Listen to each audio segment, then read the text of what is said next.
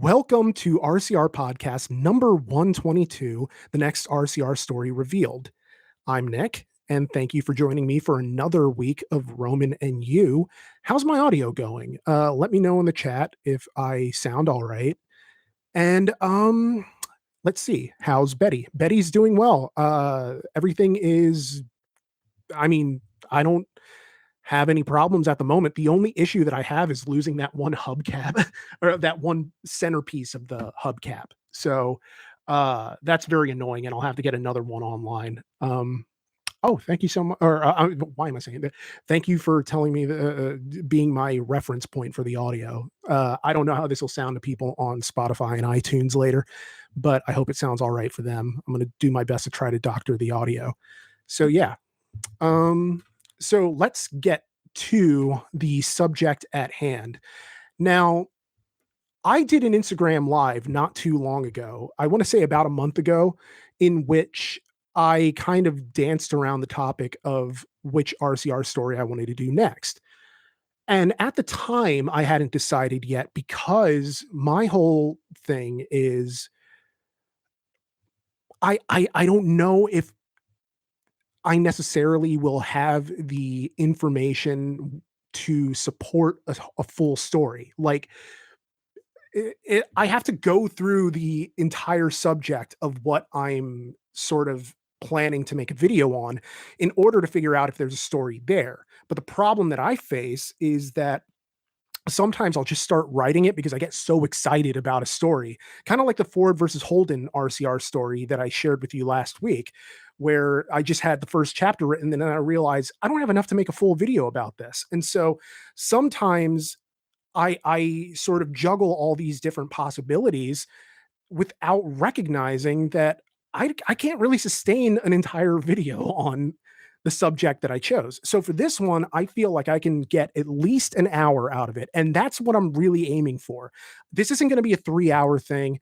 It's not even going to be a two hour thing. I really want to keep it an hour or less because I want to have this done by Christmas Day. I want this to be the Christmas special because it's somewhat relevant to Christmas in the sense that the subject of this story passed away 66 years ago on the day after Christmas Day.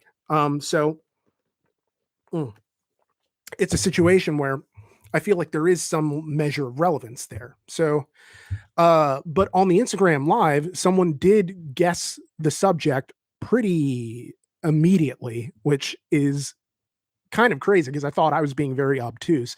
But you guys are so ridiculously smart a lot of the time. I mean, I feel like automotive fans in general tend to be in the sense that they're far more observant than they get credit for. But anyway, uh let's see. Um so I'm going to read you the prologue and then, you know, here we go. The automotive world is a carnival come to life. Wondrous technological displays, athletic feats of engineering, aesthetic accomplishments worthy of cosmetic awe, and personalities every bit as colorful as the human prism allows.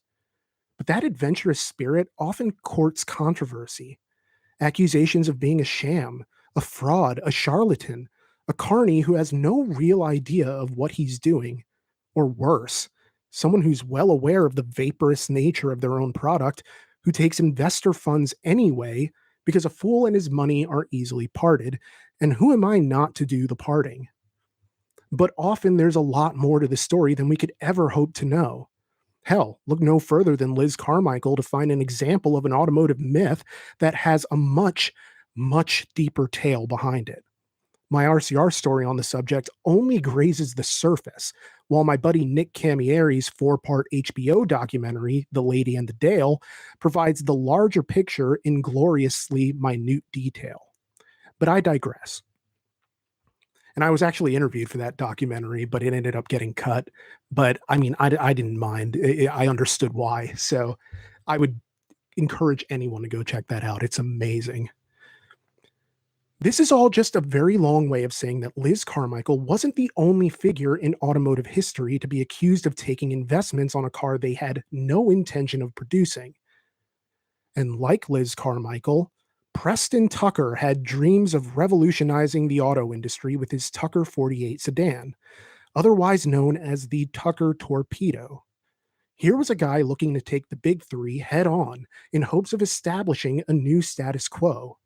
The post war years were a time rife with independent automakers looking to build the car of the future. And it was precisely the time to do it, since domestic car production had been sidelined by the war effort, and independent brands were capable of developing cars faster than their larger corporate competitors. But to truly embody the spirit of progress, any potential car of the future had to meld features with safety, performance with cosmetic ambition, and comfort with power. The Tucker Torpedo looked to be everything and more until a scandal hit that threatened to derail the rise of a would be automotive innovator and kingpin. Was the Tucker 48 just vaporware, or did it truly have the potential to be the car to lead the domestic car industry into a new age? And what of the man behind its creation? What motivated Preston Tucker? Was he really the con man that some media outlets purported him to be? Or was he an honest, if just ambitious, entrepreneur? Or is the truth maybe somewhere in the middle? And what's with all these rhetorical questions? Uh, will I become a victim of Betteridge's law of headlines? Join me on a trip through one of the most infamous scandals in the history of the auto industry. This is RCR Stories, the legend of Preston Tucker. So yeah, that's what I got. But uh I um I I I know for a fact or I, okay, I don't know for a fact, but I'm fairly confident that this video will do no numbers. But I wanted to do a video on this for a bit because it's a subject that fascinates me. Um, and my Automotive Heritage Association award was for a video that did no numbers, but won me two awards or like yeah it was two awards. I technically won a medal uh, i technically won this medal for placing for the um the harley earl uh, video and then i have a plaque up there. I don't really want to take it down uh that is that i got for the algar ferrari heist and so i mean it's nice to win things because I don't normally win things. And so, I mean, I'm super happy about that. And I, I hope this video can kind of do the same thing. Um, and of course, I would love for it to do numbers, but I don't, for whatever reason, only the life and death of automakers ever really seem to do anything. Although uh, that's not entirely true. I guess the Dieselgate did all right and the Cash for Clunkers did all right. So, um, yeah, yeah. um, all the money you guys make, can you get a better camera, a nice setup? I mean, probably. I guess part of it is laziness. I don't really expect that people are going to be able to uh I don't know. I, I sometimes wonder if people actually watch these things or if they only ever listen to them. But I mean, it's something worth investing in. I always say, um, I don't know. I always say that like if we redo the Patreon tiers to try to get better podcasting equipment, that'd be great. Um, if nothing else, I would kind of like to have a better web camera for my own purposes, but that's just me. But realistically, there are any number of things that I really need to spend money on first, like getting a new laptop, because the the Q key and the one number button doesn't work. So I have to copy paste them or use the on screen keyboard if I want to use a Q or a one, which gets annoying very fast, or to make an exclamation point, you know, that type of thing. But not the end of the world. So uh let's see. Uh Boris T.S. Karloff, $5. Thank you so much. Roman, have you thought about narrating an audiobook? I love your narrating voice. Well, thank you so much. I really appreciate that. Um, to the extent uh, that I would narrate an audiobook, I don't really know what it would be about. Um, I I actually was reading earlier today this book, um, this glossary of literary terms because it's a great um, resource for talking about literary theory and composition. And uh, it's the seventh edition by M.H. Abrahams or Abrams. Abrams. I don't know where I got Abrahams from, but uh, if I were to narrate an audiobook, it'd probably be something like this, you know? It's because I don't know. I, I I've always thought about writing a book, but then I wouldn't know what it would be about. And I know that I overthink things a lot. And I think the writers who actually get things done are the ones who just sit down and write and don't overthink everything in their entire lives like I do. So, um, so for instance, let's see. Let me find something to read in here. Uh, um, all right, for instance, the great chain of being. The conception of the great chain of being is grounded in ideas about the nature of God, or the first cause, in the Greek philosophers Plato, Aristotle, and Plotinus, and was developed by later thinkers into a philosophy to account for the origin, types, and relationships of all living things in the universe. Hmm. All right, what else? What other terms have we got in here?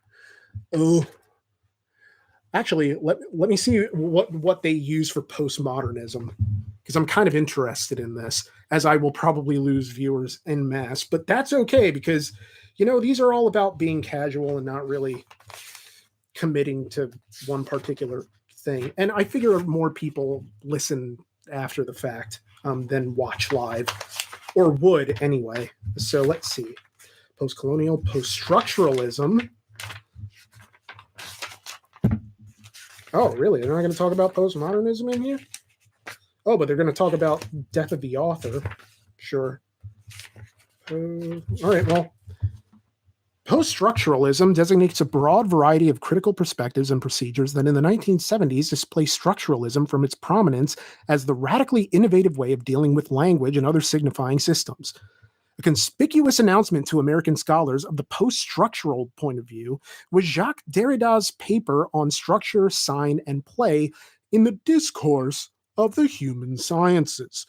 Delivered in 1966 to an international colloquium at Johns Hopkins. I see, I don't know why I'm doing fucking voices now. Uh, that's the problem with me doing an audiobook is I'd probably turn it into some weird, you know, goofball impression of something. I feel like a New Zealand accent is like the only non-American accent I can actually come kind of close to doing. But yeah. Ooh. Let's see.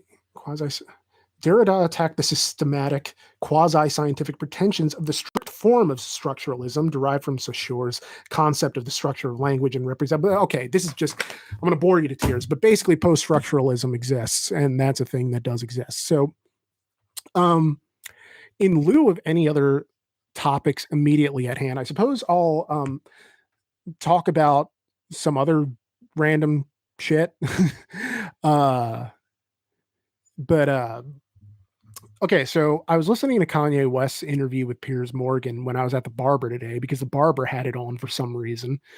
And here's the thing is Kanye is insane.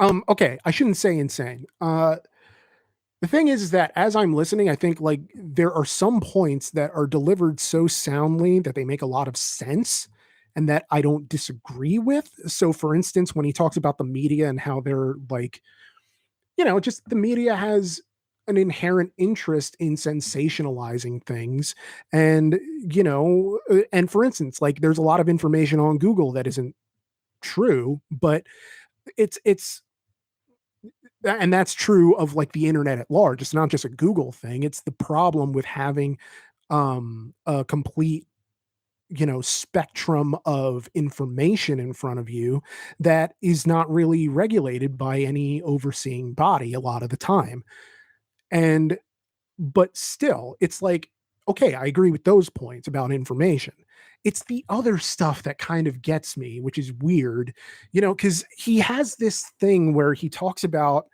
um uh like for instance, he he thinks it's crazy that, you know, politicians don't take meetings with Elon Musk, which uh, okay, fine, but also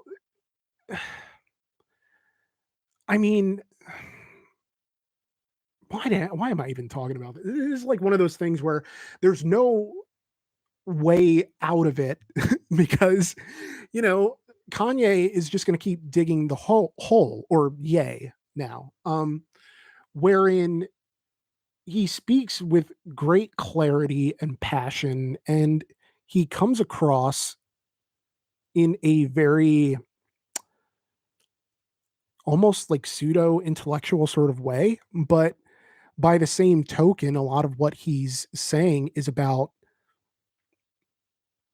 about fomenting division in under the guise of supporting oneness which seems completely antithetical you know? So i mean i wish that there was some sort of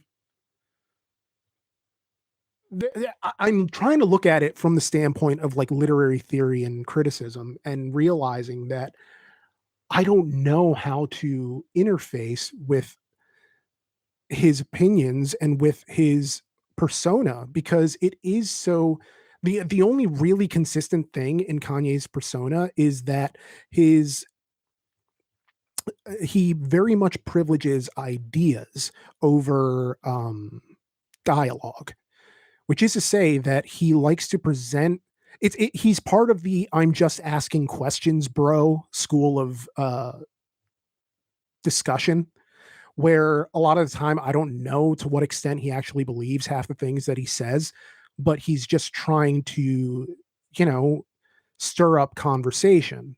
And that the consistency, such that there is any, is largely in his own self aggrandizement, which is to say that in the Piers Morgan interview, he describes himself as one of the five greatest living writers, which, okay, uh, great. But it's something where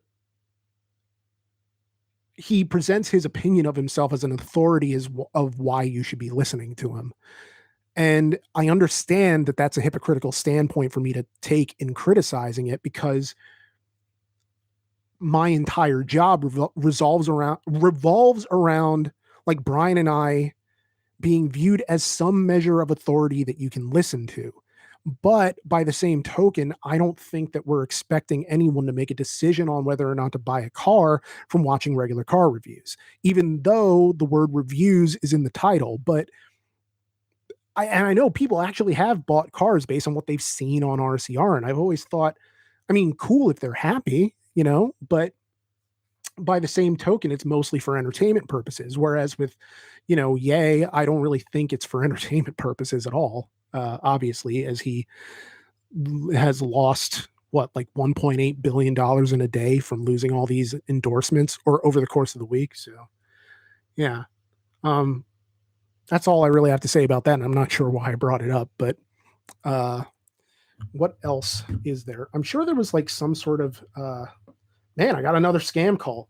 I've been getting scam calls like all week, and it's a thing where I I dislike talking on the phone enough as it is and it's that much more obnoxious when uh sort of people make a big show of um you know turning off their phone because they don't want to get bugged by um auto dialers i just put my phone on do not disturbed so it's kind of a weird thing where i thought we would get telemarketing taken care of years ago but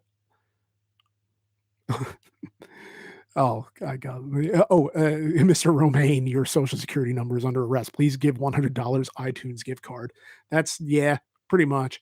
Um, oh, let me answer Gordon uh, Gordy Rumsey's uh, question of what my least favorite flavor of ice cream is because he's asked it twice. Um, I uh tried this one red wine flavor of ice cream before that my friend Laura, uh, who was a barista at the time, had received the cafe she was working at received a shipment of it for whatever insane reason and it uh Yeah, it tasted like red wine, and it was gross because red wine and ice cream don't really go together. Um, and I heard that there was like a Yuengling flavor of ice cream, and holy hell, did I not want to try that. Um, so yeah, uh, what am I? It's it's just I I don't know why an ice cream like that would exist, but then I imagine there's any number of weird ice cream flavors overseas. Um, let's see. Hello again, Roman. I found a Reddit post which claimed that the Ford modular V8 was so anemic because Ford Ford blew so much money on the failed front wheel drive Mustang. Is the story of the front wheel drive Mustang an RCR story? Um, I would have to actually do some measure of research on that before I could decide whether or not it was or wasn't. I was saying a little bit earlier about how uh, I, I need to be able to read the story in full before actually beginning to write my own take on the narrative because oftentimes I'll get so excited about a subject and just start writing it and then realize that I don't actually have enough material to sustain a full video. So, I mean, hopefully that's something that I can actually um, work on in the future. Because the great thing about RCR stories is that I'm never going to run out of topics. Like, for the past four years or so, I've wanted to do a video on Randy Lanier, the F1 driver who was convicted of smuggling marijuana um, or being like a trafficker of marijuana. But um, I, I, I, I just haven't been able to get around to it. And funnily enough, my uh, my girlfriend's father gave me a bunch of old Road & Tracks, and in one of them was a subject about another automotive uh, criminal. And I'm like, oh, this would make a great RCR story. And then who should show up in the story but Randy Lanier. So it's like these two topics I want to talk about and they're intersecting. So maybe whenever I if I ever do that story, I would have it be about both of them and how their lives sort of like interact in that way. Um see that's something that I could be like excited about in the grand scheme of things. Oh, sunlight coming in. So I can get a little natural light and maybe this like stream doesn't look so shitty. Ugh. Mm. Mm. Mm, mm, mm. Yeah. Um, mm. Ah, all right. So, um, where was I? Ooh. Let's see. Uh, so, um, oh, uh, things got really clear there for a second. It's Roman. I wish you started streaming later. The district manager is here at the source, so I can't listen to you live. I'm only on now because I'm on the toilet, Mr. Regular's favorite spot, Brown. Uh, I mean, it's one of my favorite spots too because it's very relaxing, very relaxing indeed. So, uh, I think growing up, that was kind of like my place to kind of hide out from the world. I would just sit on the can and read comic books or video game magazines or magazines about comic books. Uh, but it's a thing where there's all this stuff uh, in RCR that's embedded in like just our old selves, you know, of just us being generally uh, very introverted people and I mean, we're not joking when we talk about like loving going to the bathroom uh, or just sitting on the can. It's a man's throne, we'll say. Total throne. Uh, what happened to my? Yeah, here it is. Ugh. Sparkling water. Fucking Wegmans cherry vanilla sparkling water tastes exactly like cream soda. Mm. It's fucking uncanny. Uncanny. So, uh, I feel like there's a lot going on in the automotive world. I was reading this story, and actually, let me pull it up now because it's kind of interesting in that there is this scammer who essentially it, w- it was committing insurance fraud. I don't think it's an RCR story, but it could be like a second channel video, maybe essay type thing. Um, so William Mize IV crippled his family emotionally and physically in perfectly crafted fake car crashes. So this is from the a Jalopnik headline on the Lam scammer crafted car crashes with family cast as victims for an over six million dollar payout. So says sometimes you start to read a story and just can't put it down. Every turn just adds a new level of fuckery that has you wanting more. That's exactly what this news story from New York Magazine about scam artist extraordinaire William Mize IV is like. Um, Mize used his money and his very gregarious nature to uh, basically rope in members of his family. They'd agree to be injured, and you know, it's it's what. Why are these? Why are there so many pop-ups? Jesus, I'm sorry, but it's ridiculous. All right, they'd agree to be injured by Mize personally, and then be involved in some sort of accident in which to claim insurance payouts. Um, so basically, here's the quote from New York Magazine. Uh, Mize hurt you one at a time pulling tools from a briefcase, cold and businesslike. He'd gash your brow with a razor or box cutter, scuff up the wound with sandpaper, gripe if you didn't bleed enough. For concussions or a busted knee, he'd smack you with a liquor bottle, a brick, a frying pan. You'd chug a Red Bull to spike your blood pressure, pop aspirin so your blood would stream faster, spill a bottle of your urine on your pants like you'd blacked out. Inside the victim car, women could clamp on a neck brace, a helmet. Men typically wouldn't get any protection. Too wimpy, in Mize's view. He'd get into the at fault car, headlights glaring through the darkness down the road. Your dread would be coursing now. Fear about what's to come, whether you'd pull this off all clear. And of course, the adult dating website stuff. Uh, this is spam. That's what I get for not doing slow on slow mode on this chats in general. Um, but yeah, basically, Mize uh, created, for lack of a better term, uh, a crime ring um, using flashy Christmas parties and large financial gifts to shower kindness to struggling family. And when he wanted something in return, he'd come up with another scheme. So the feds hit the ring with charges stemming from his 2013 cases 101 counts of money laundering and mail, wire, and healthcare related fraud. Um, and he used his family uh, pr- and promising to take the fall. But then he went on the run as soon as the bill came due, so to speak. So yeah, it's an interesting thing.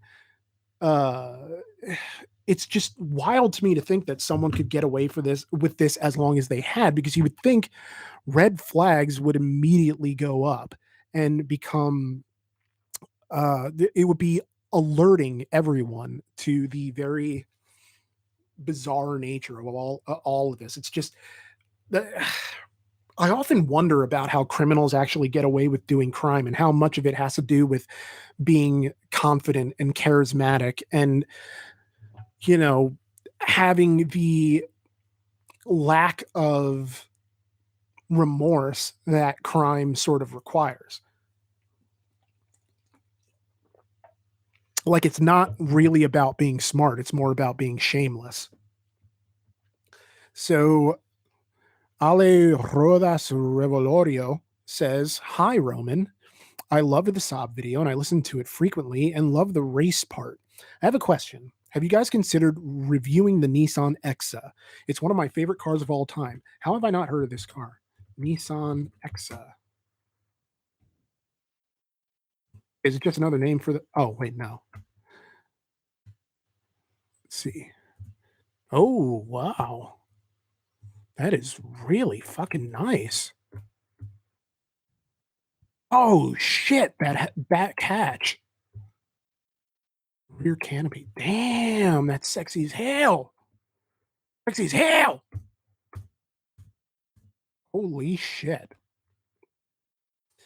Pulsar EXA was known in North America as the Pulsar NX and shared many of its parts with the Nissan Sentra. Not a surprise because this was what 1982 yeah, it was available from 1982 to 1986 and came with several of the engines also seen in the regular Pulsars.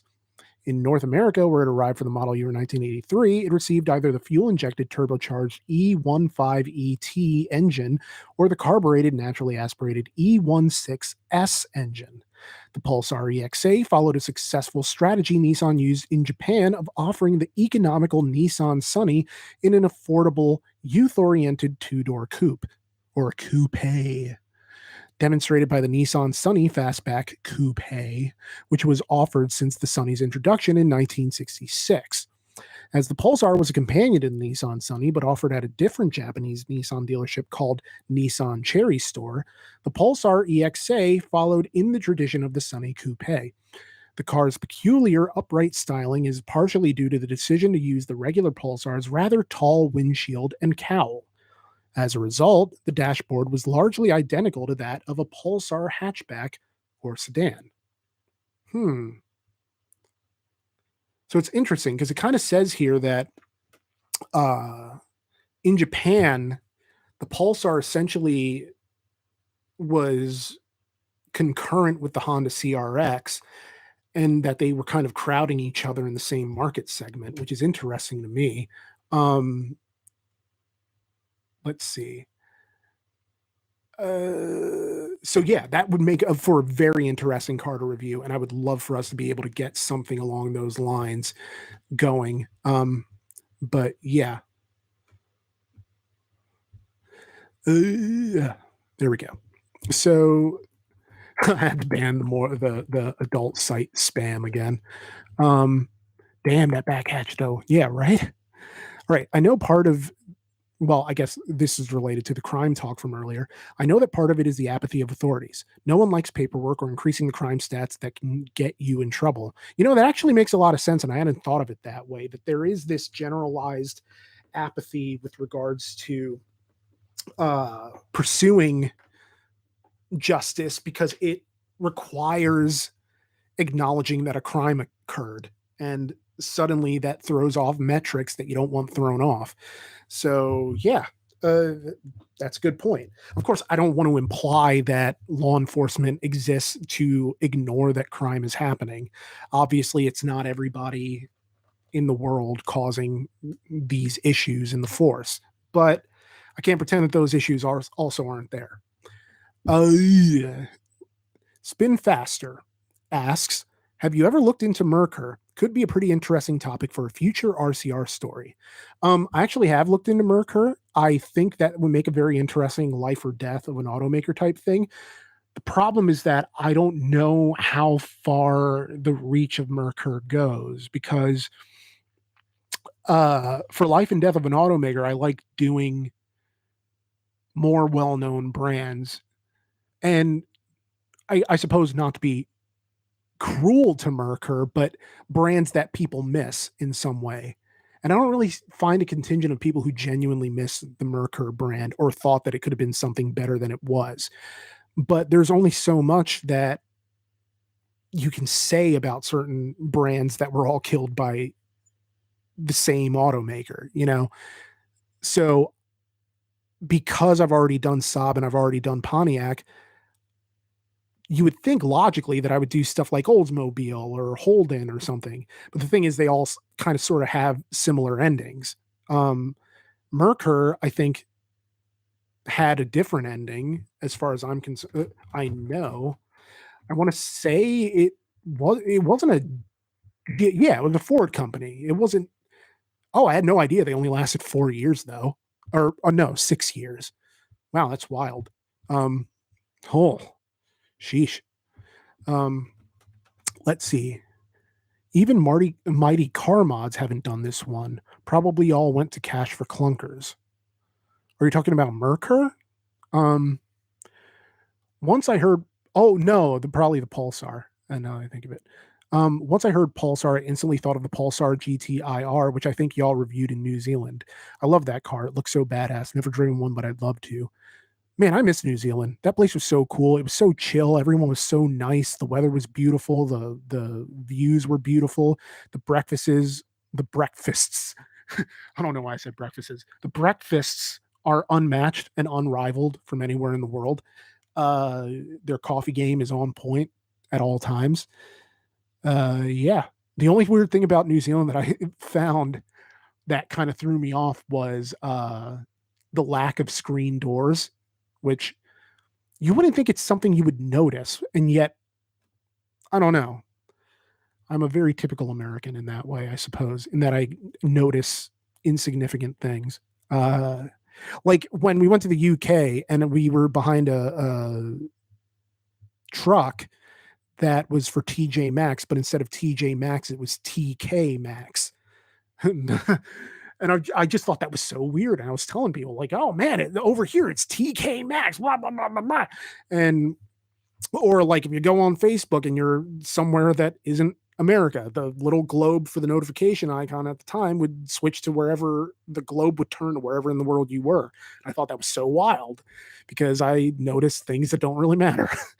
Uh, Merkur and the Euro influence on American luxury cars in the late '80s and '90s. You know, that's a good approach to take with that story in that there is some measure of influence. I mean, if you look at this, their time was only 6 years, but if you think about it, you know, this was trying to establish the sort of, um, luxury line that would later be occupied by, you know, the any number of well, I mean See, my thing with Merkur is that it almost, as a brand, seemed redundant because of Lincoln and Mercury, but it seemed more like a like, eh, uh, to my knowledge, and correct me if I'm wrong, I think it was solely for Europe rather than North America. But even then, I would think that something like a Lincoln or a Mercury or even a Ford in those markets would have a little more cachet, at least in terms of name recognition, than to try and boost this essentially unknown brand to sell captive imports. Like, instead of doing the captive imports, just fricking sell, you know, Lincolns and Mercuries and Fords and call it a day. So yeah, uh, it's I don't know, it just seems like a European Ford with extra steps. Bryce Graham, uh, beat me to it actually. Uh, or no, not Bryce, uh, it was wait, I I yeah, it was Starlight saying Merkur, a European Ford with extra branding. Yeah, pretty much. Uh, the Merkur was the closest you could get to a Cosworth in the USA. Um, have you ever thought about reviewing made up cars like the ones in GTA games? Um, I mean I I think okay, so when I was a teenager, I I promise this is relevant. When I was a teenager, one of my favorite gifts that I ever got for Christmas was one year my mom got me the entire box set of the Grand Theft Auto Vice City soundtrack. So it was being sold at FYE at the time, and I actually think it was uh, this is before FYE became FYE. It was called something else in our mall. Um, but she got the entire seven disc set where each CD is one of the different radio stations, and I would have it made me want to like fire up Vice City again. So I would, and I would always spend a lot of time just driving around until it would get to the commercials again because I love listening to the fake car commercials, like the ad for the My Batsu Thunder. Like the it was just I'm just driving around listening to Emotion 98.3, waiting for a Maibatsu Thunder commercial. And it's very just I would love to be able to drive these silly cars that don't really exist. But the problem is that they don't really exist. So unless someone made a replica of one, like the replica kit or or the Knight Industries 2000, or the you know I, I don't know the, any number of replica cars that you can probably find on the road, uh, then I I don't know. It's it's not really something that we'd be able to do, you know unfortunately. I remember there was briefly, for a brief time, there was a petition to get Brian and I into the next GTA game, um, which I, I I just found so flattering because it, there was like a zero percent chance of it happening. But it would be cool if you know, uh, just something ridiculous where, I mean, it just to be in a video game would be so cool. Uh, I would imagine. But yeah. let's see. Ford killed Cosworth slash XR4 Ti for the same reason the T-Bird and Lincoln Mark 8 was not allowed to dethrone the Mustang. I mean, Ford takes a very um similar approach to what Chevy does with the Corvette, which is to say that with the Mustang, like Ford with the Mustang takes the same approach that Chevy does with the Corvette, which is to say that they don't like other cars within their lineup to muscle in on the same territory, which never really made sense to me from a Chevrolet standpoint because it's not like, you know, the people who get Mustangs are going to be swayed by something else. If you're going to get a Mustang, you were always going to get a Mustang. And I think if you were going to get a or, or a, uh, why can I talk right? All right, if you were going to get a Corvette, you were always going to get a Corvette. And in the same way, you're if you were going to get a Mustang, you were always going to get a Mustang. And uh, you know, that's that's kind of where I'm at and where a lot of the people that I see get Mustangs and Corvettes end up. If they're going to get it, then they were always going to get it, you know? Um, that bit in the LS430 video is gold. Uh, what bit in the LS430 bit? My memory of our own videos is terrible.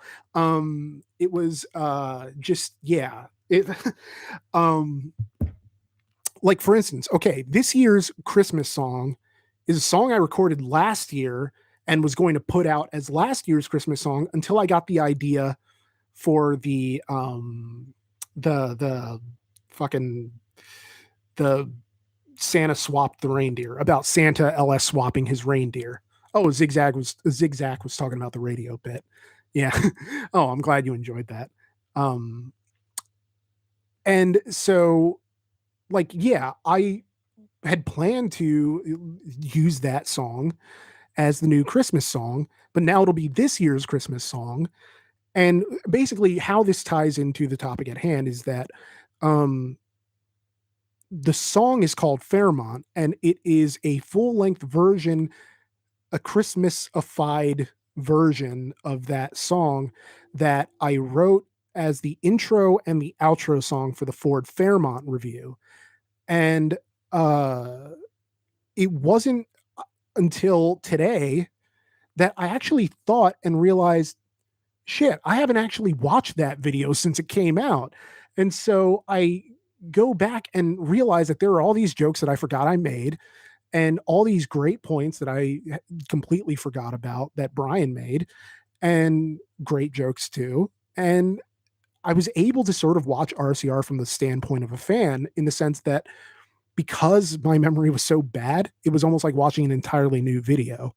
Uh, and I realized that with some of my songs too, which I've always sort of had this issue where I don't want to come across as though I have an ego, which is to say that I don't also want it to seem like I don't think anything of myself because, you know, I want to say, I, want to be able to be kind to myself in some regards. But I was listening to the past Christmas songs to kind of get in the right headspace for this one and realizing like man i'm really hard on myself because i actually like some of the lyrics in these and was like impressed at some of the wordplay and you know i wish that i could bring more of that to the music that i make now which i haven't released and which i don't know when i'm going to release it or if well i mean i'm sure i'll release it i just don't know when but i feel like songwriting used to be easier for me than it is now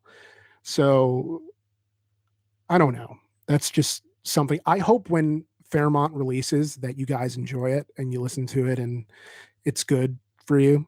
uh, I don't know why that it sounded weird or dirty, but yeah. But yeah, it's exactly Conaway. Like it, you can't be too humble because that can be as obnoxious or even more obnoxious than being too full of yourself like a yay uh, uh, sometimes is um in that it feels like false or it comes across like false modesty and false modesty makes it seem like you're just putting on a, a role and that you're not really this like it, it makes it seem like you actually really have an ego Um, so I've always been trying to balance this thing of trying to be humble and modest, but also not shitting on myself all the time because my self esteem would. I, I basically spent all of my teen years and most of my adult life with low self esteem while simultaneously struggling to get to a point where I recognize that, like, I like myself. I love myself and I deserve to be able to like or love myself. Uh, which sounds really dirty again, but I, I mean, I, I just don't want to spend my whole life in a in a mode of self-loathing. Like if I can have a girlfriend that loves me, then why am I complaining? You know, eh, or why am I down on myself? Like if somebody else can love me, then I can love me. But also, the only way someone else is going to love you is if you love yourself too and show demonstrate that you are worth loving because it starts with you uh sorry d- uh, thanks for coming to my ted talk whatever um question from jake hercules and he's asked this several times and i'm sorry because i keep forgetting to a- answer it. Um what are the greatest lengths that you know of that someone has taken to get their car into an rcr review? All right so this story basically goes that and Brian told this story on the Fuck Ups, which is a public access show um, in New Jersey that our good buddy Jim Schulman and Mark, whose last name is escaping me at the moment, host. And uh, I don't know when it's going up online. Um, I think it might have already aired on public access. Not entirely sure, but uh, the story is essentially that I believe this was when we were doing the first Southern Step. So our first trip to like Georgia, when we were road tripping all the way through, we stopped in Virginia and then drove the rest of the way. And you know, it's very long drive, but we were offered a car from a young man. Uh, I want to say he was late teens. Um, he asked us if his father could come along um, and so Brian asked to talk to his father, and the guy's father got on the line and said, Wow, I can't believe my son got his brother to agree to let you review the car. And Brian's like, Well, we didn't hear about any brother. And the dad is like, "Oh yeah, the the car isn't his. The car is his brother's who's overseas." And so Brian was like, "Oh, okay, we need to have a talk because he did not tell us that the car wasn't his." And so he had to ha- we had to give the talk. Um we're not entirely sure if there was some sort of like if he actually uh it's it's just hard to really uh parse out in meaningful terms, which is to say that like I don't know. I guess it looks bad in the sense that it looks like he intentionally planned to deceive us. But by the same token, I understand, you know, because in your mind, um, you're you're in your mind, you're not really thinking in terms of whether or not something is yours. You just think of it in terms of like, oh, ask uh, ask for forgiveness instead of permission because that's a very young mindset to have uh, in a lot of ways. So it ends up being very difficult to get to a place where you feel like you can ask your brother, "Hey, let me review or let me offer up your car." But I mean, ultimately, it didn't really even matter if he got his brother's permission or not because for us, it's just we can't review somebody's car when it's not theirs, you know. Um, it's just if you offer up your car, it really has to be yours for us to be able to review it. So it's very important. And that's the farthest lengths that anyone's gone on to get their car on the show. So yeah, that's pretty much that story, which I mean, probably not a great or super compelling story, but for the purposes of this, it answers the question. Um, let me send this out on social media so I can get this out on social media. Yeah, so I can see if I can actually get anybody to watch this thing. I understand that it's kind of a weird thing where you know my uh, uh podcast is back. Is back. Come. Come. Come ask me stuff. Like Chuck just did.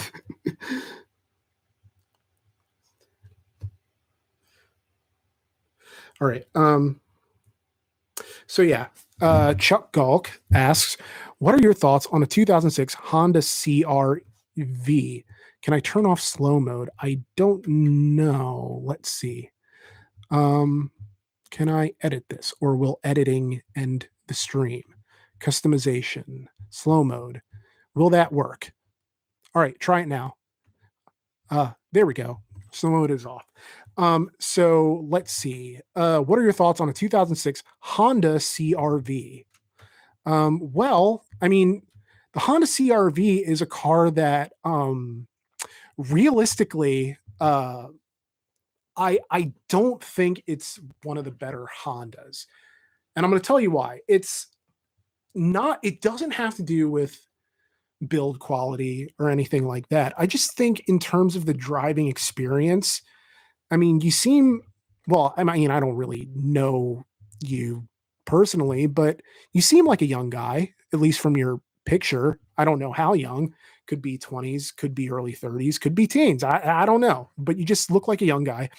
And I think that that's the type of car that will probably bore you unless it goes back to the Maslow's hierarchy of needs, but for automotive reasons, which is to say that um essentially you have to answer for yourself what are my needs? Like what do i need this car to do to fulfill me? Do you need a performance car? Do you need a car that need uh, that can haul things? Or do you just need a car that for whatever reason gets you from point a to point b without much in the way of you know decoration you know, with that with big I, I don't know. It, it, like, do you need it to be more than a car, or do or is it all right that it's just a car? Because if it's all right that it's just a car, then and you find a 2006 Honda CRV that you think can actually work out for you, then I say go for it because I'm very much in favor of people just going for things. But the problem is that and this is actually something Civic Cruiser makes a good point, which is that I, he doesn't recommend cars anymore because people buy, you know, junkers and regardless of the make and model and then blame it on him which i mean i'm not actually recommending anything. I'm just sort of giving my opinion on it which is to say that if it were me i would probably choose something else. Now i say that while also recognizing that i'm not you. I don't know what you need the car for um, and I can't even say definitively that I wouldn't get one because I don't know what my circumstances are going to be in the future. For all I know, maybe I just need something that is going to get me around for cheap because I'm in a space where I don't know, you know, realistically if I'm going to be able to swing a more expensive car than a used 2006 Honda CRV. Uh, and Chuck, you said I need a car that is reliable, practical, fuel efficient, and good in the winter. Well, um, I mean, I think you could do worse than a Honda CRV realistically, but um, if it were me, I'd probably go for like, hmm, what would I go for? I mean, a 4Runner, a RAV4, uh, an Outback, a Forester, um, Pontiac vibe. That's actually not a bad suggestion. I mean, they're not the best cars by any stretch of the imagination. And I suppose you could kind of argue that they're not even technically good. But I mean, my family had a Pontiac vibe for years, and that thing took a beating. And it wasn't until my brother kind of crashed it that it didn't really, that it ended up uh, being just total like insurance waved it off. It was just no hope. But that was a really good car uh, for our needs as a family at the time. Uh, but yeah. Oh, Mazda CX5. That's a good suggestion. I would actually go one up and say a CX7 because those are pretty reliable in the winter, in my experience. But uh, yeah, let's see. Hi, Roman. Do you have any opinions on the Chevy Spark EV? Only reason I ask it is they have some of the highest torque outputs for cars without getting to high-end EVs like the Model S or Polestar. Um, well, the Chevy Spark EV, I feel like this this is the type of thing where um I feel like companies like like the American like the big 3 um are trying to find a way to make electric vehicles as pal- palatable as possible to people who don't like electric cars or who've decided that they don't like electric cars. So with you um with, the idea of getting a, a sort of a spark with super high torque or um it, it's something that people want to be able to say like hey this is even if you're not into electric cars here's a possibility for something you know?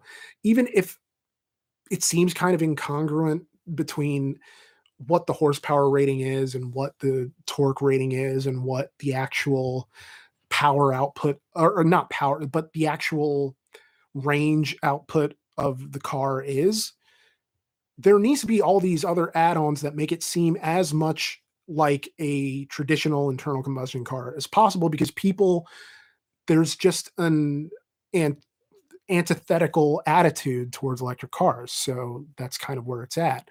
Um i would kind of like the opportunity to drive one of those if for no other reason than to experience what kind of it just feels like way more torque than anyone could possibly ever need and yet i could see why it would be utilized in a car in that way in the sense that you're trying to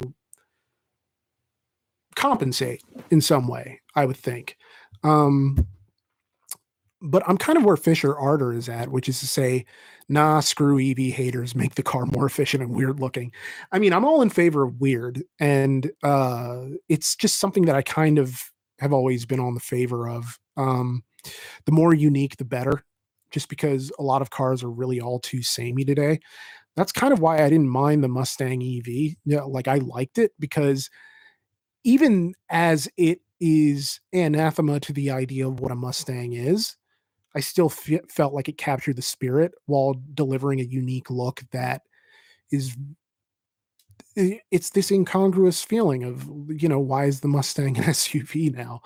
Uh, but I absolutely understand why people hated it and don't really blame them for it. Um, yeah, we do need more weird looking cars in general, kind of why I hope the Citroen Ami somehow gets stateside. And Rocky LaRouche says, I'm so averse to EVs because I've yet to drive one that feels connected enough that doesn't cost as much as three of my own cars. That's a fair point. I mean, yes, some EVs are dropping in price over time so that you can get in on the base level for under 30,000. I want to say, I'm not entirely sure. Uh, so don't quote me on that. But if not under, then around that general area. But the problem is, is that I don't think the base level is enough to really turn the tide in favor of an electric vehicle for someone who's not already predisposed to thinking that way. So that, you know, you really need to go up a trim level or two to really get an experience that you're going to want to compare to the cars that you maybe already have.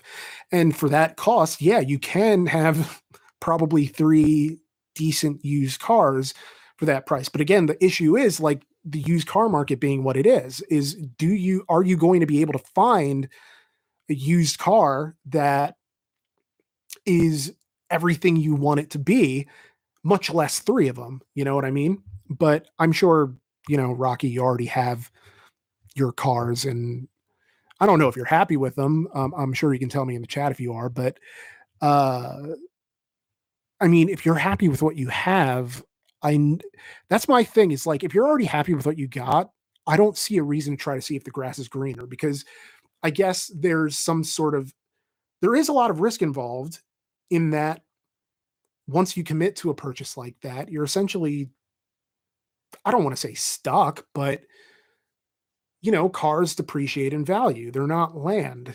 It's just something that's a fact that um, even if it's perfectly garage kept, you know, it's what are you going to do?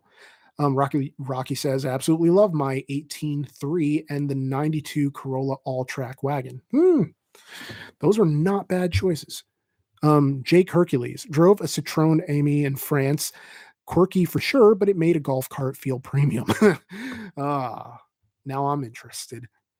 Uh, so there was a question up top a little while back.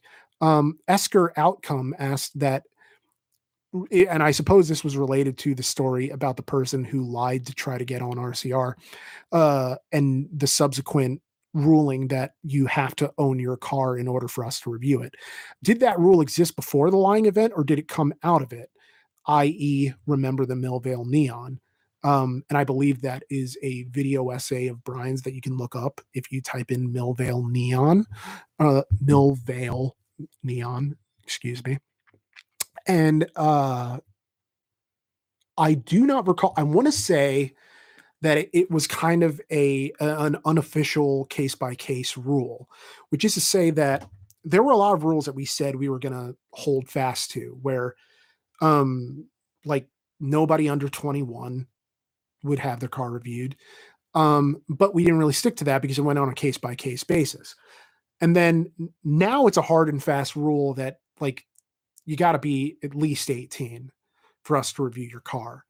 But if i remember correctly it was always that we would prefer that you owned your car and only under special circumstances would we break that such as like it's a super rare car and we you know wouldn't be able to get it otherwise. But i believe after that it became kind of a concrete rule and has been ever since that you have to own your car it has to be in your name like it's it's just it just has to be um just for liability purposes and everything um Bob, other than family and girlfriend, what's keeping RCR in PA? It seems like you have a love hate relationship with the area, and with YouTube, you could relocate anywhere, right? Um, my thing is that I absolutely love Pennsylvania and never want to leave.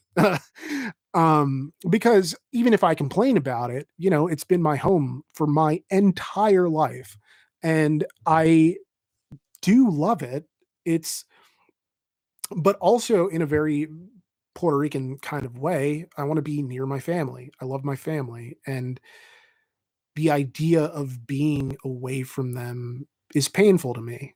And um, I'm very fortunate to be with someone who loves her family too. And, you know, doesn't appear to want to leave the state for now, anyway. I mean, if it got to that point, I imagine I would think about it. But it's a thing where I don't know. RCR is also such an inherently Pennsylvania show that, you know, eh. yeah, and PA is close enough to New York City. You don't have to live in New York City, pretty much. Hmm. Let's see. Uh, I'm sure there are questions up here. Um, Hi, Roman. I know you used to review TV shows. Have you ever heard of an animated web series called Helluva Boss? And what's your opinion on it? Um, I have not heard about it, um, unfortunately. And uh, actually, let me type it in, see if I have, and, and just not recalling. Yeah, no, I haven't. Sorry. It, it looks cool though. Um, what is it about? It revolves around the misadventures of the employees of IMP, an assassination company in hell. Huh, that's a hell of a premise. Hell of a premise. See, I love hearing about premises of things. Um, actually, that's something uh, I can kind of look up here for shits and giggles. Uh, so, have you? Has anybody in the chat ever heard of the the blacklist, which is to say, not the TV show with James Spader, but the um, collection. Uh, it's basically um, An annual list that is, um of Hollywood screenplays, of unproduced Hollywood screenplays, as voted on by people within the industry. And so a lot of the biggest scripts, th things that and they're original scripts. These aren't franchises. You're you're not gonna see a Marvel movie pop up on the blacklist.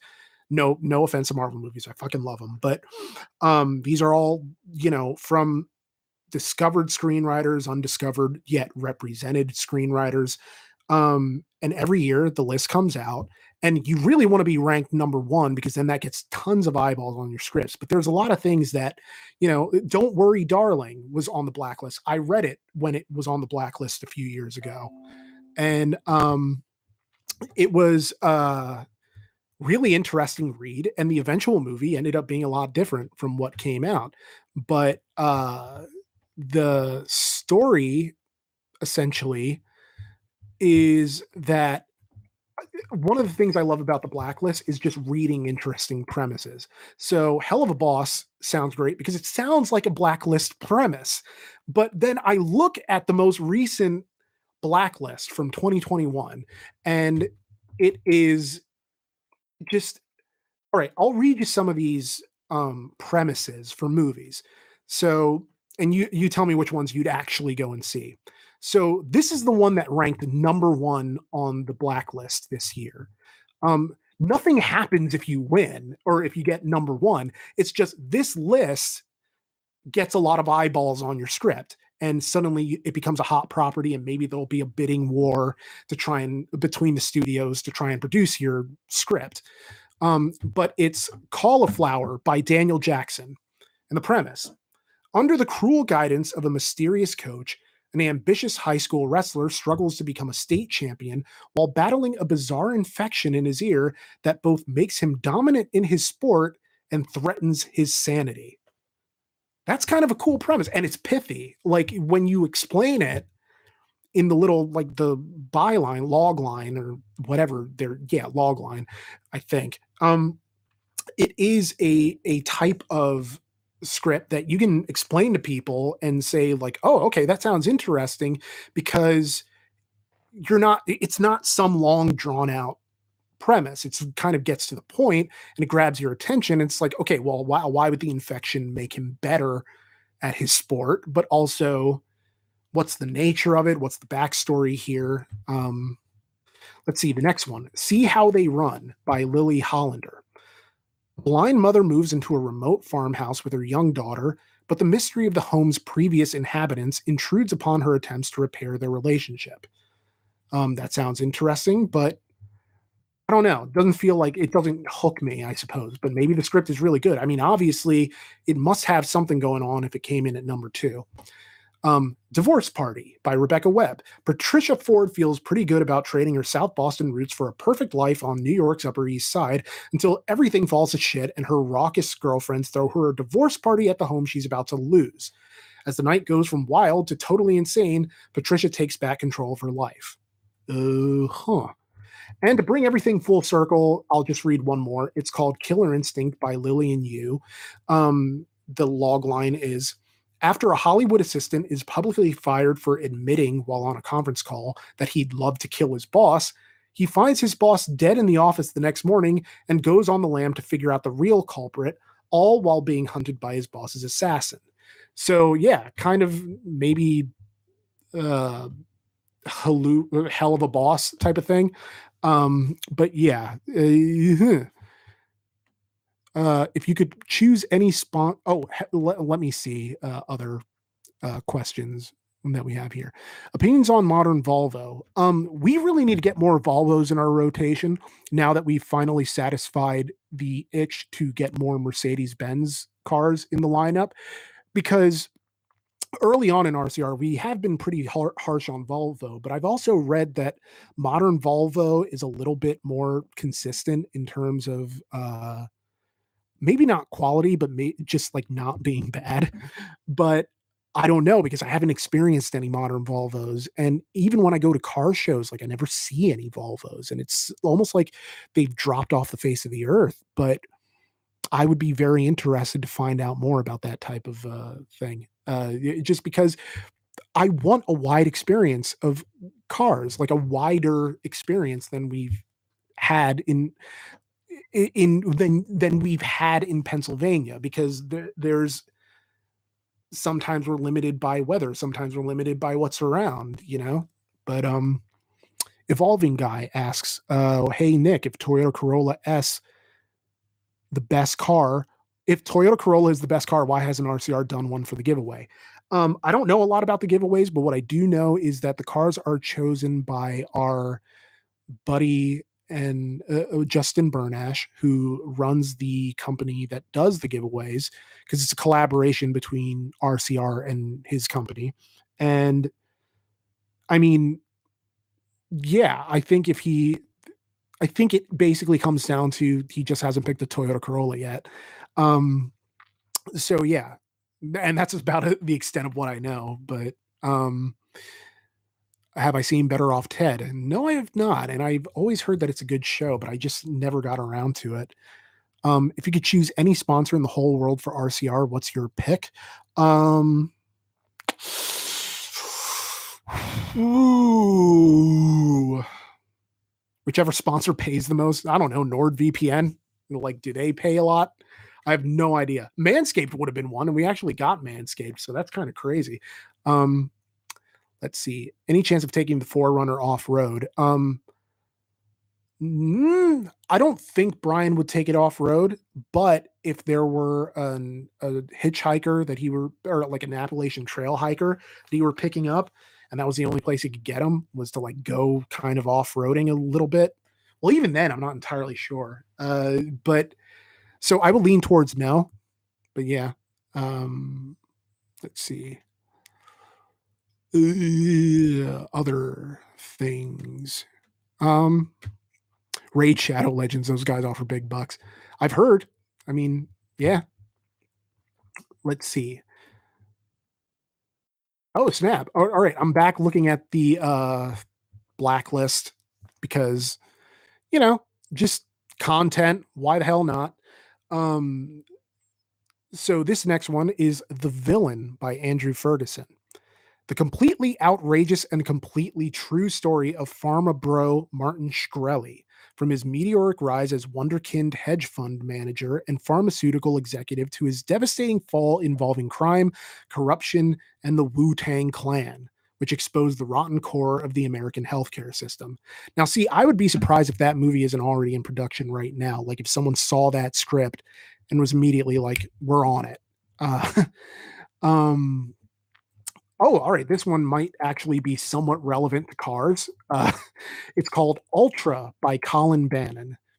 When an ultra marathoner okay, I guess it's not related to cars if it's a marathoner, but when an ultra marathoner learns he is one of 10 contestants chosen to take part in a secret race known as the hardest race on Earth, he is forced to confront his past when he realizes there are deadly consequences for breaking the rules.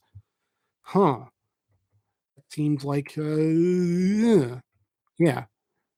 Oh, okay, this this one actually seems a bit more, uh, automotive adjacent than, uh, it appears, um, or than the last one would appear to be.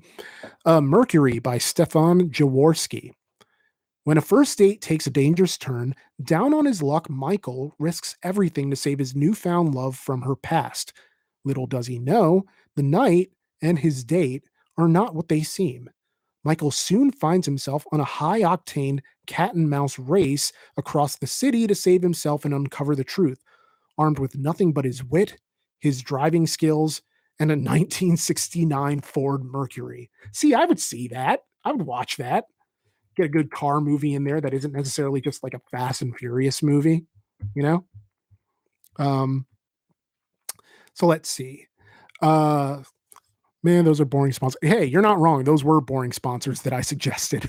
Um, oh my god, I actually thought about Brazzers for a second because I was thinking, you know, Angela White type thing. How how can I get her involved in something? Uh, Fiber One, we actually tried to get a a lemons car sponsored by Fiber One, but they weren't really for it.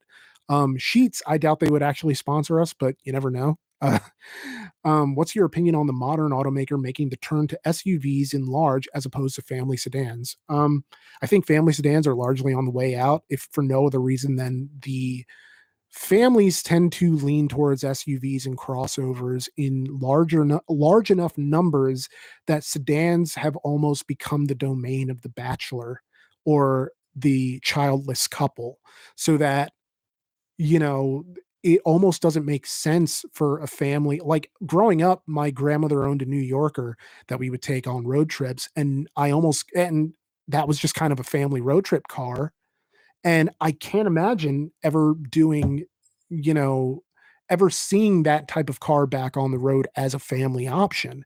It's more of something that you get when, you know, the teenager is learning how to drive and he needs a first car or something. You know, it's a hand me down rather than something that's expressly chosen to represent the family's road trip and daily driver ambitions. It's uh, the, you know, the SUVs are more about that. And uh, so like I understand why it's happening, but I do miss the more dedicated family style sedan, I suppose. And it, it's not just a way for me to wax nostalgic about the malaise era or about, you know, K cars, but it is what it is.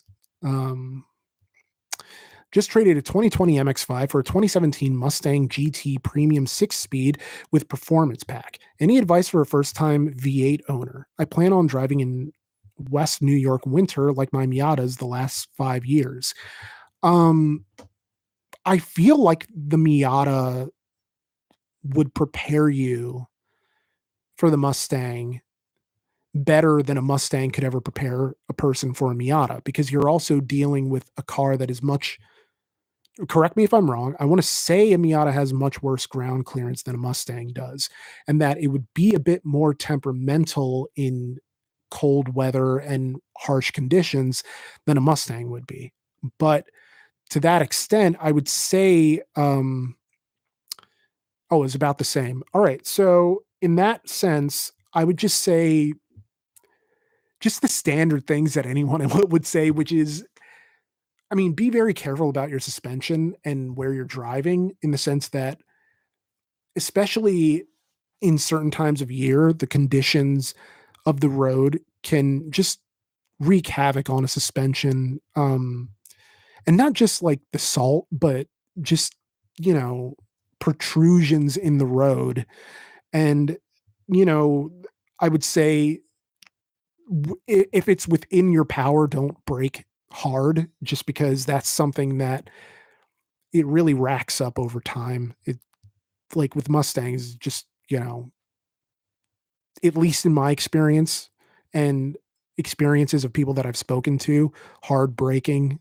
And eh, I, I this isn't revolutionary knowledge. I would assume that it's something that happens to a lot of people, but yeah. Never got stuck once, always tried to go and drive in the worst storms, have some fun. Well, hey, you're a braver person than I am, and I'm that actually sounds really cool. I'm kind of jealous. Um, wish we had more homologation rally cars around like the Hyundai i20. Uh, well, yeah. I mean, you know, it's something that I think is representative of the direction the auto industry is heading towards, which is performance is pri- privileged less than comfort and um I don't know, uh, profit margins, which is not a surprise, but are they really going to spend money on homologation rally cars when like what money is really coming in as a result of making those types of cars? Uh so yeah. Let's see um this person. Rocky says um i'm a mazda diehard and it's super bittersweet to see the mazda 6 die so that they can release like two other suvs with minimal differences.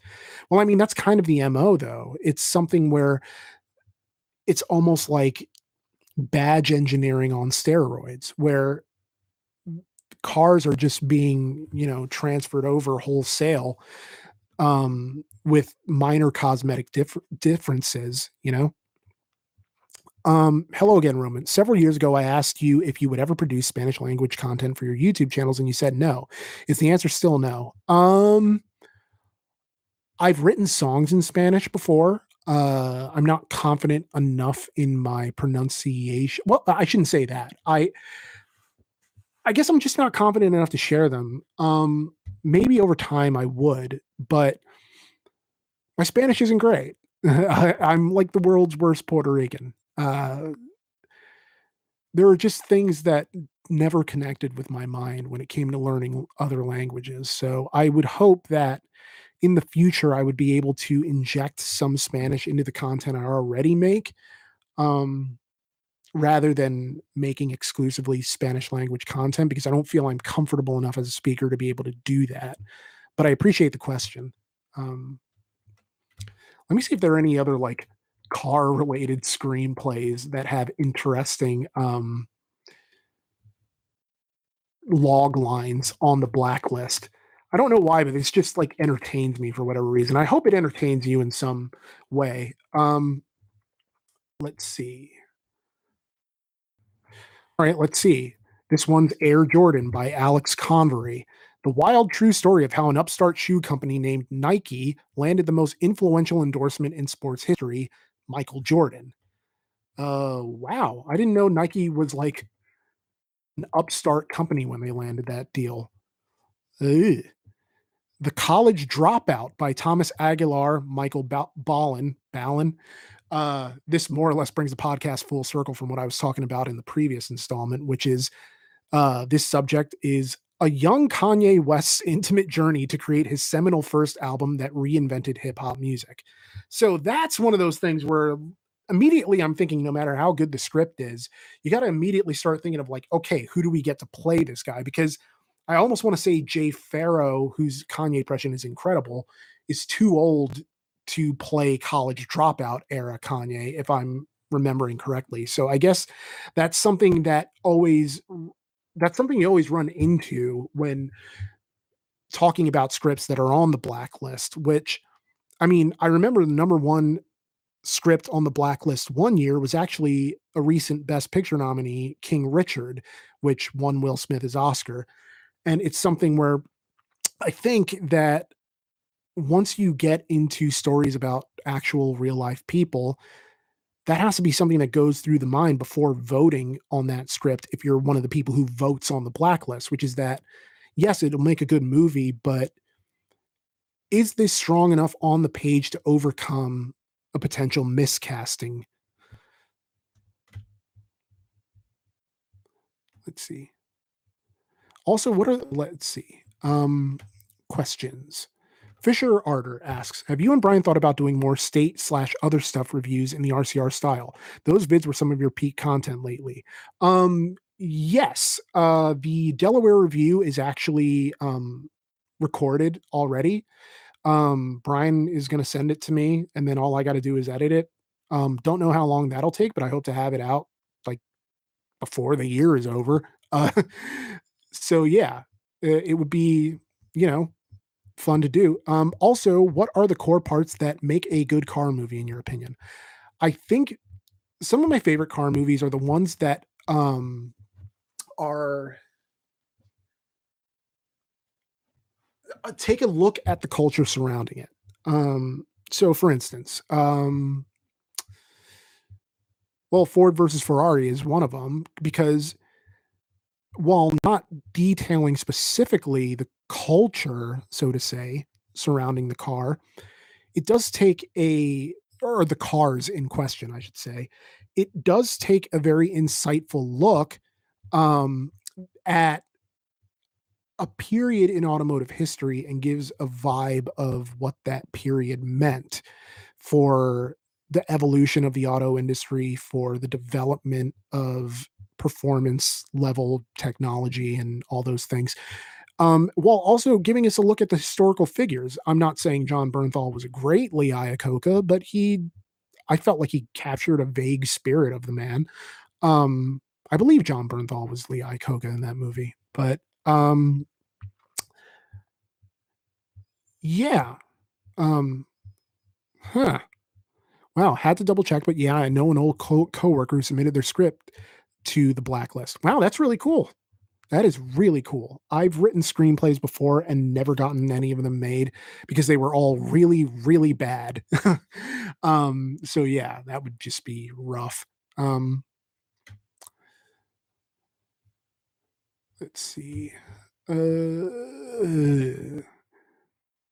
I'm sorry, I just keep coming back to the blacklist because this is really fascinating to me, and it's because a lot of the times movies like whether your script is even gonna be made is decided in the log line, because if you don't nail that, it's like, what are you what are people signing up for when they read your script?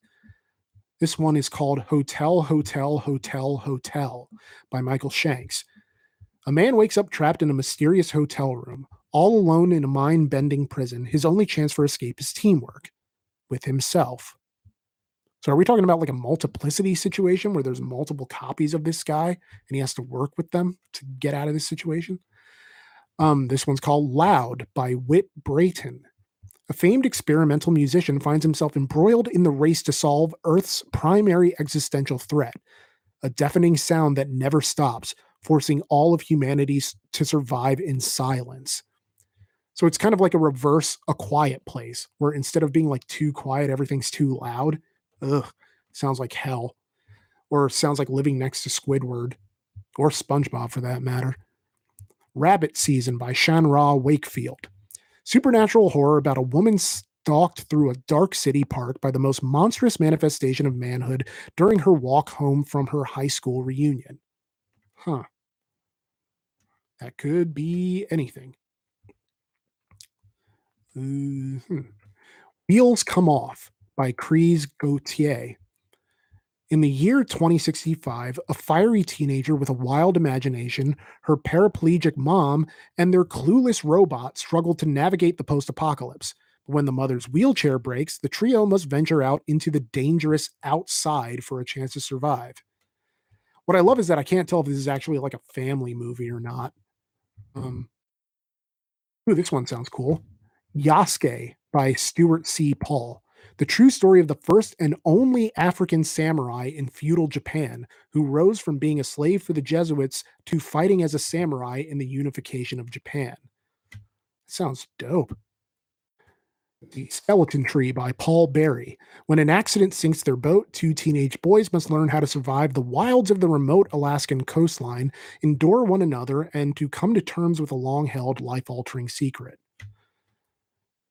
I wanna say I read a book that had that premise, but now I'm beginning to wonder if I just read this list before and then, you know, doing false memories and all that shit. Uh, yeah. Oh, alright. Ballast by Justin Piasecki. A naval engineer and her crew find themselves trapped in a deadly game on a shipping vessel in the middle of the Atlantic when they learn a series of car bombs are hidden amongst the thousands of vehicles on board. Wow, that's I mean, it's almost kind of like Speed, but on a boat, but not like Speed 2, which was apparently terrible. I don't know, I've never seen it, but that is the gist of what I've always heard about about it. Um let's see. Or anything else about stuff that actually happened to real people. I'm almost kind of curious about all of this. Um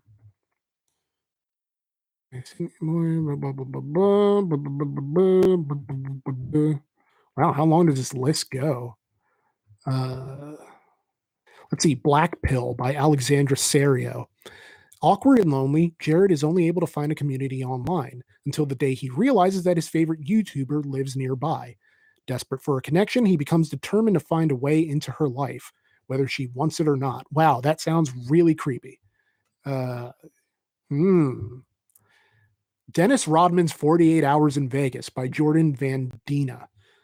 Before before game 7 of the NBA Finals, Dennis Rodman tells Phil Jackson he needs 48 hours in Vegas. What follows is a surreal adventure with his skittish assistant GM that involves a bull rodeo, parachuting out of a Ferrari, and building a friendship that neither one of them ever thought was possible, but will end up solving both of their problems. Based on true events, I would imagine. Or wait, no, that's from the next script. But still, eh, that's something that would probably do numbers just for the real life aspect alone because people love to see celebrities playing other celebrities. So what are you going to really do?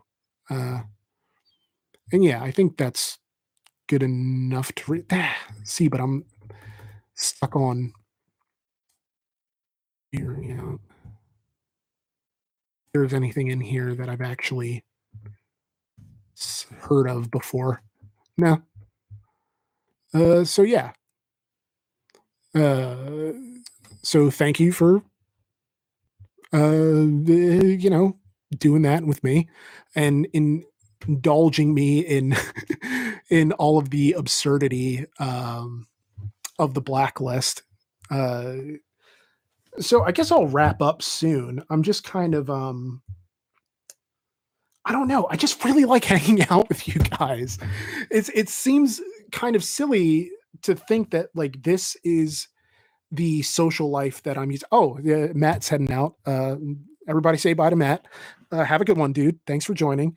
Um, but it's not that I can't have a social life. It's almost like this is the social life I prefer to have, which is to say that even if people aren't, you know, asking questions or necessarily saying nice things, um, which I mean, you guys always do. I always appreciate it. But just the idea that there are people here that are talking and chatting, even if they're not necessarily chatting with me, but chatting with each other, I like I don't know. I just like having a live thing going on that I kind of get to moderate.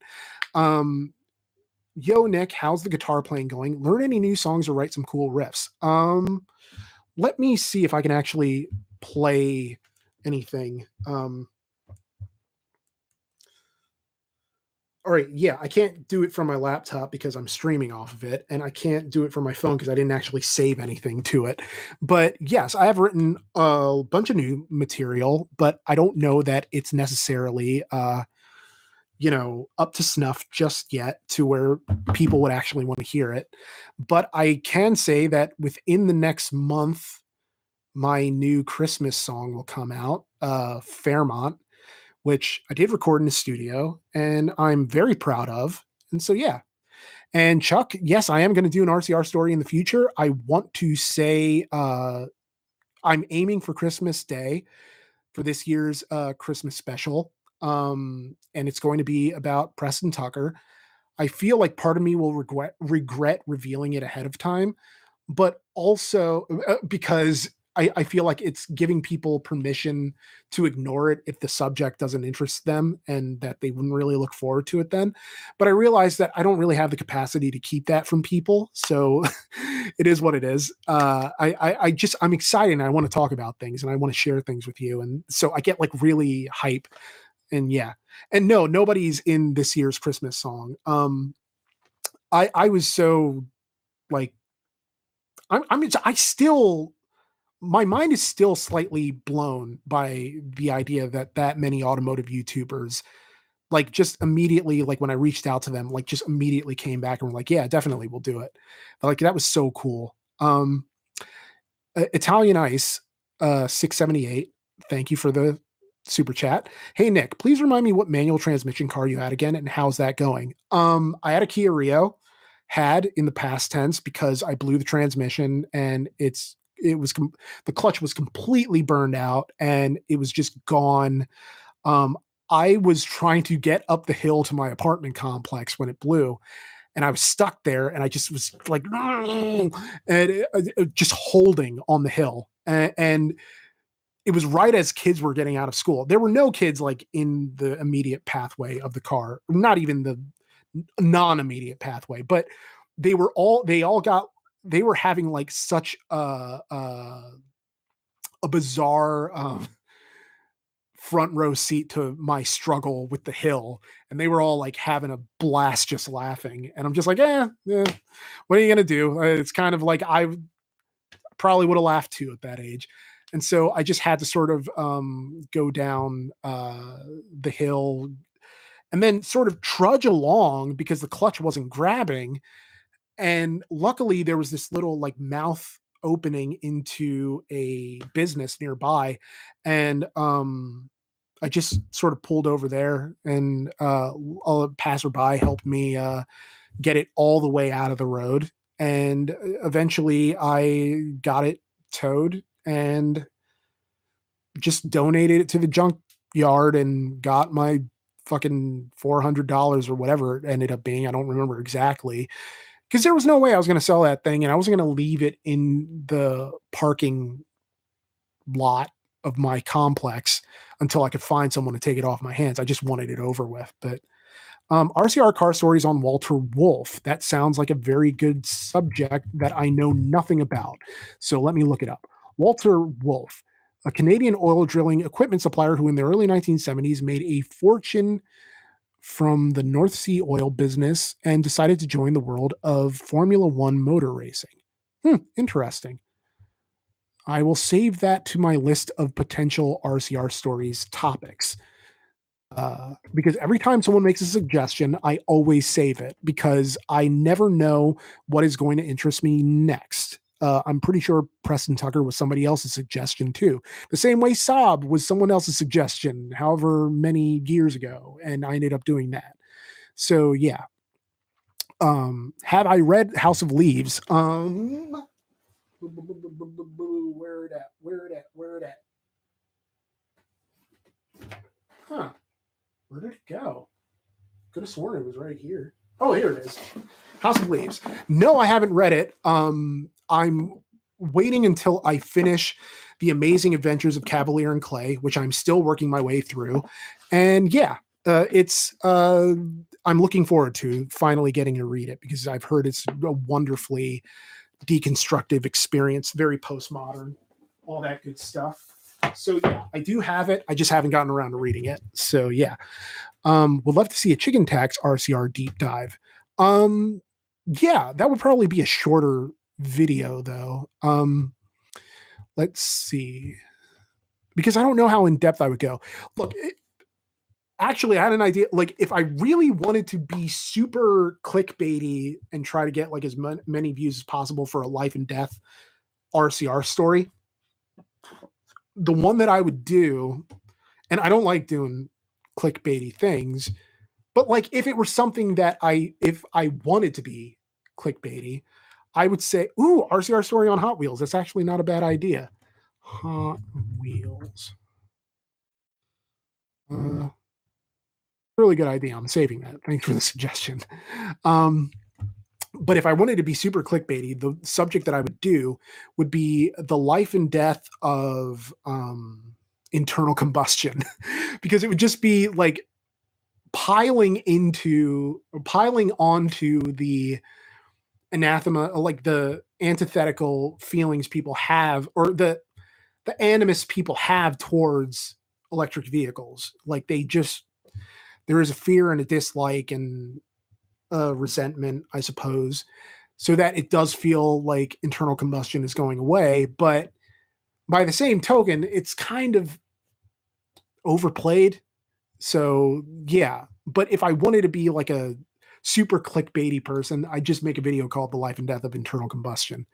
Um, Hot Wheels collection. All right, so my girlfriend got me these Hot Wheels because um I had thought that I would be doing more um like streaming type stuff than I'm actually doing because I thought I would have more time.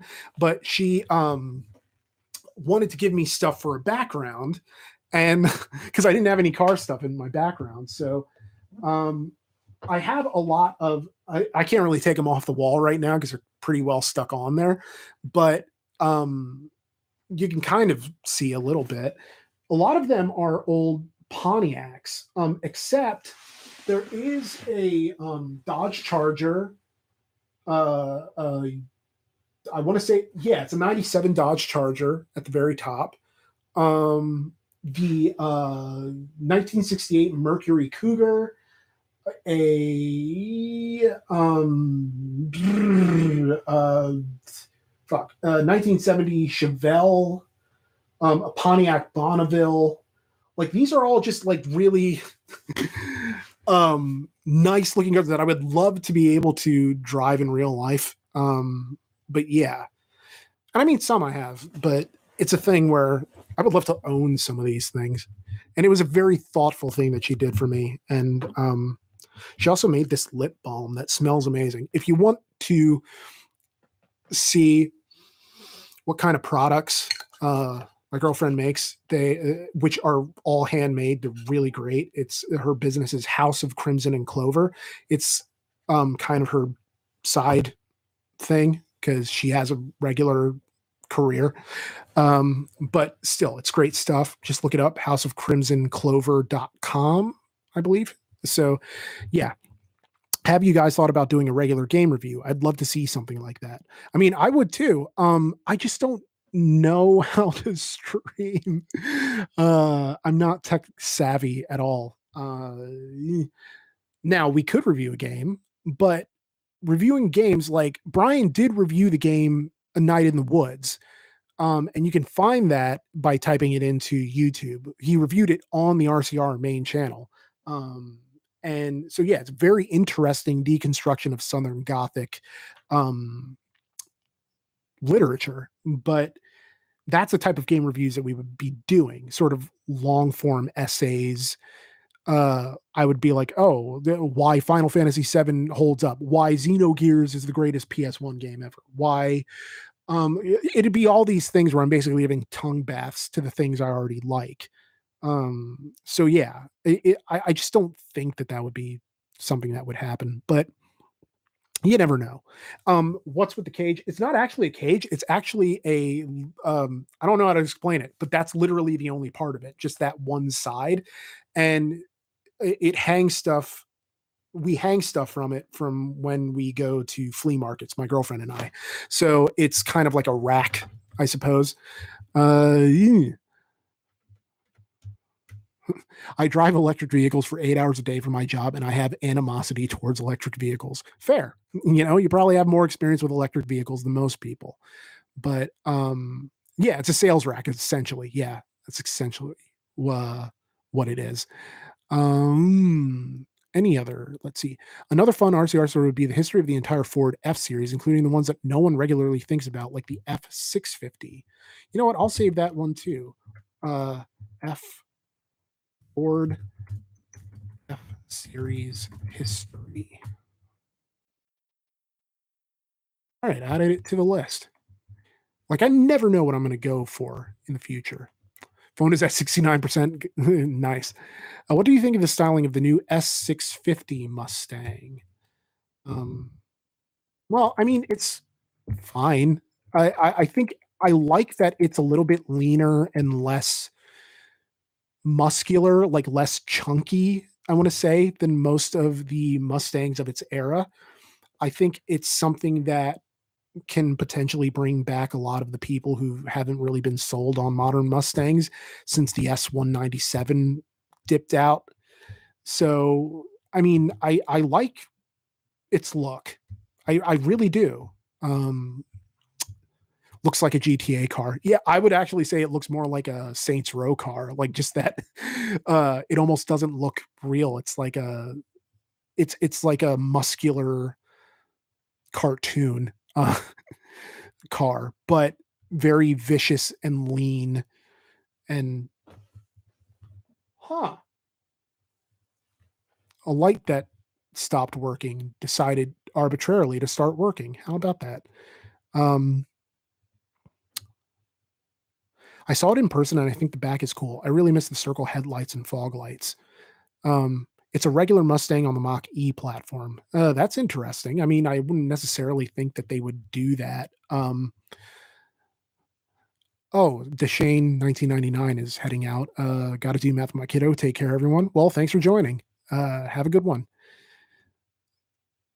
Yeah, I mean, I think it's trying to take Mustang back to the idea of what a Mustang is, which is a very performance oriented muscle car, but also something that is almost kind of like masculine. It's not really all that curvy.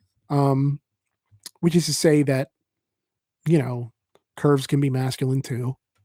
I should know. I'm a very round fellow. Uh, see, had the chance to ride in a 2013 Ford Flex today. Have you guys reviewed one? It was so large, like a mad science combination of a Volvo, a Focus, and a 60s boat. Um, I have not. I'm not sure if Brian has, but uh, I would like to. Yeah. Life and Death of Oldsmobile would be good. Um, actually, is that on my list? Uh, uh, let's see. Well, I mean, it kind of is and it kind of isn't in the sense that I do want to do it, but I would need a little more time to pass because it's too similar to how other life and death of automaker stories have ended, which is that it's killed by GM. You know, it's like Pontiac, fucking Saab, you know, Life of Daewoo. That's good idea. I actually think that is on my list already. Um, Life and Death of Eagle. Uh, oh, Fuel Cut heading out. Talk to you later, Fuel Cut. Um, Daewoo never died, but sorry, the uh, force a habit to add death in there. Um, Suzuki, definitely. I would love to get some Suzuki cars on the show, if for no other reason than for variety's sake. Um, yeah. So let's see. I'll go for another five minutes and hope that the stream holds. And then I will upload all of this to social or not social media, uh, to um to iTunes and Spotify when I get the chance tomorrow. um, Life and Death of Joe Isuzu. That's a throwback. Um, Alex, is it bad to ship blood? Um, I mean, I did a whole video essay about this called um, the uh, the Cameron Diaz experience experience because if you say the Cameron Diaz if you say Cameron Diaz in Arnold Schwarzenegger's voice very slowly, then you'll understand what it means. But I basically went and got a colonoscopy because I was in that situation and it turned out to be hemorrhoids. Uh, so I'm not saying it's hemorrhoids for you. Definitely go see a doctor, I guess. But yeah. Um, here's a random car I bet you forgot about the Isuzu Axiom. I guarantee you I forgot about that car because I definitely have heard about it though. Uh, the idea of an SUV that is kind of, oh, but I did not know it was 2004 or like a fucking 2000. Like I thought that was in the 90s. Um, yeah. Let's see. That episode really helped my mom deal with the colonoscopy jitters. Oh, that means so much. I'm that it helped someone in that way, especially someone who might not have otherwise just regularly watched that. Um, Wow, that might have just made my day. Uh, fuel cut. You should make an RCR car ad series.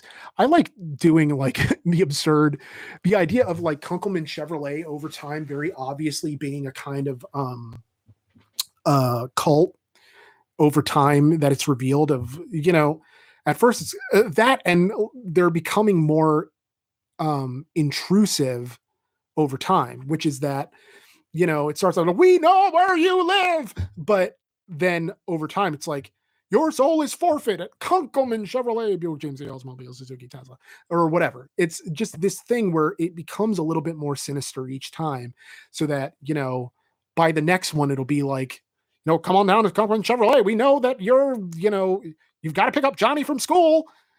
We saw, or, or you know, we we know you're not home. You're out and about. You're probably near Kunkelman Chevrolet. We were just peeking through your window. Your wife is wearing red at Kunkelman Chevrolet. It's just that type of thing. Um, oh, random mer- uh, merchandise idea. Uh, teal hat with either a discrete RCR logo or a discrete limited time Roman logo. Uh, that would be cool. Um, I would love to have like my own branded hats like these. Um, I actually have um, on our Zazzle page, there is a uh, bumper sticker that you can buy that is the RCR logo. And then on either side of it are silhouettes of Brian and I's respective hats, uh, which my mom really liked. but yeah.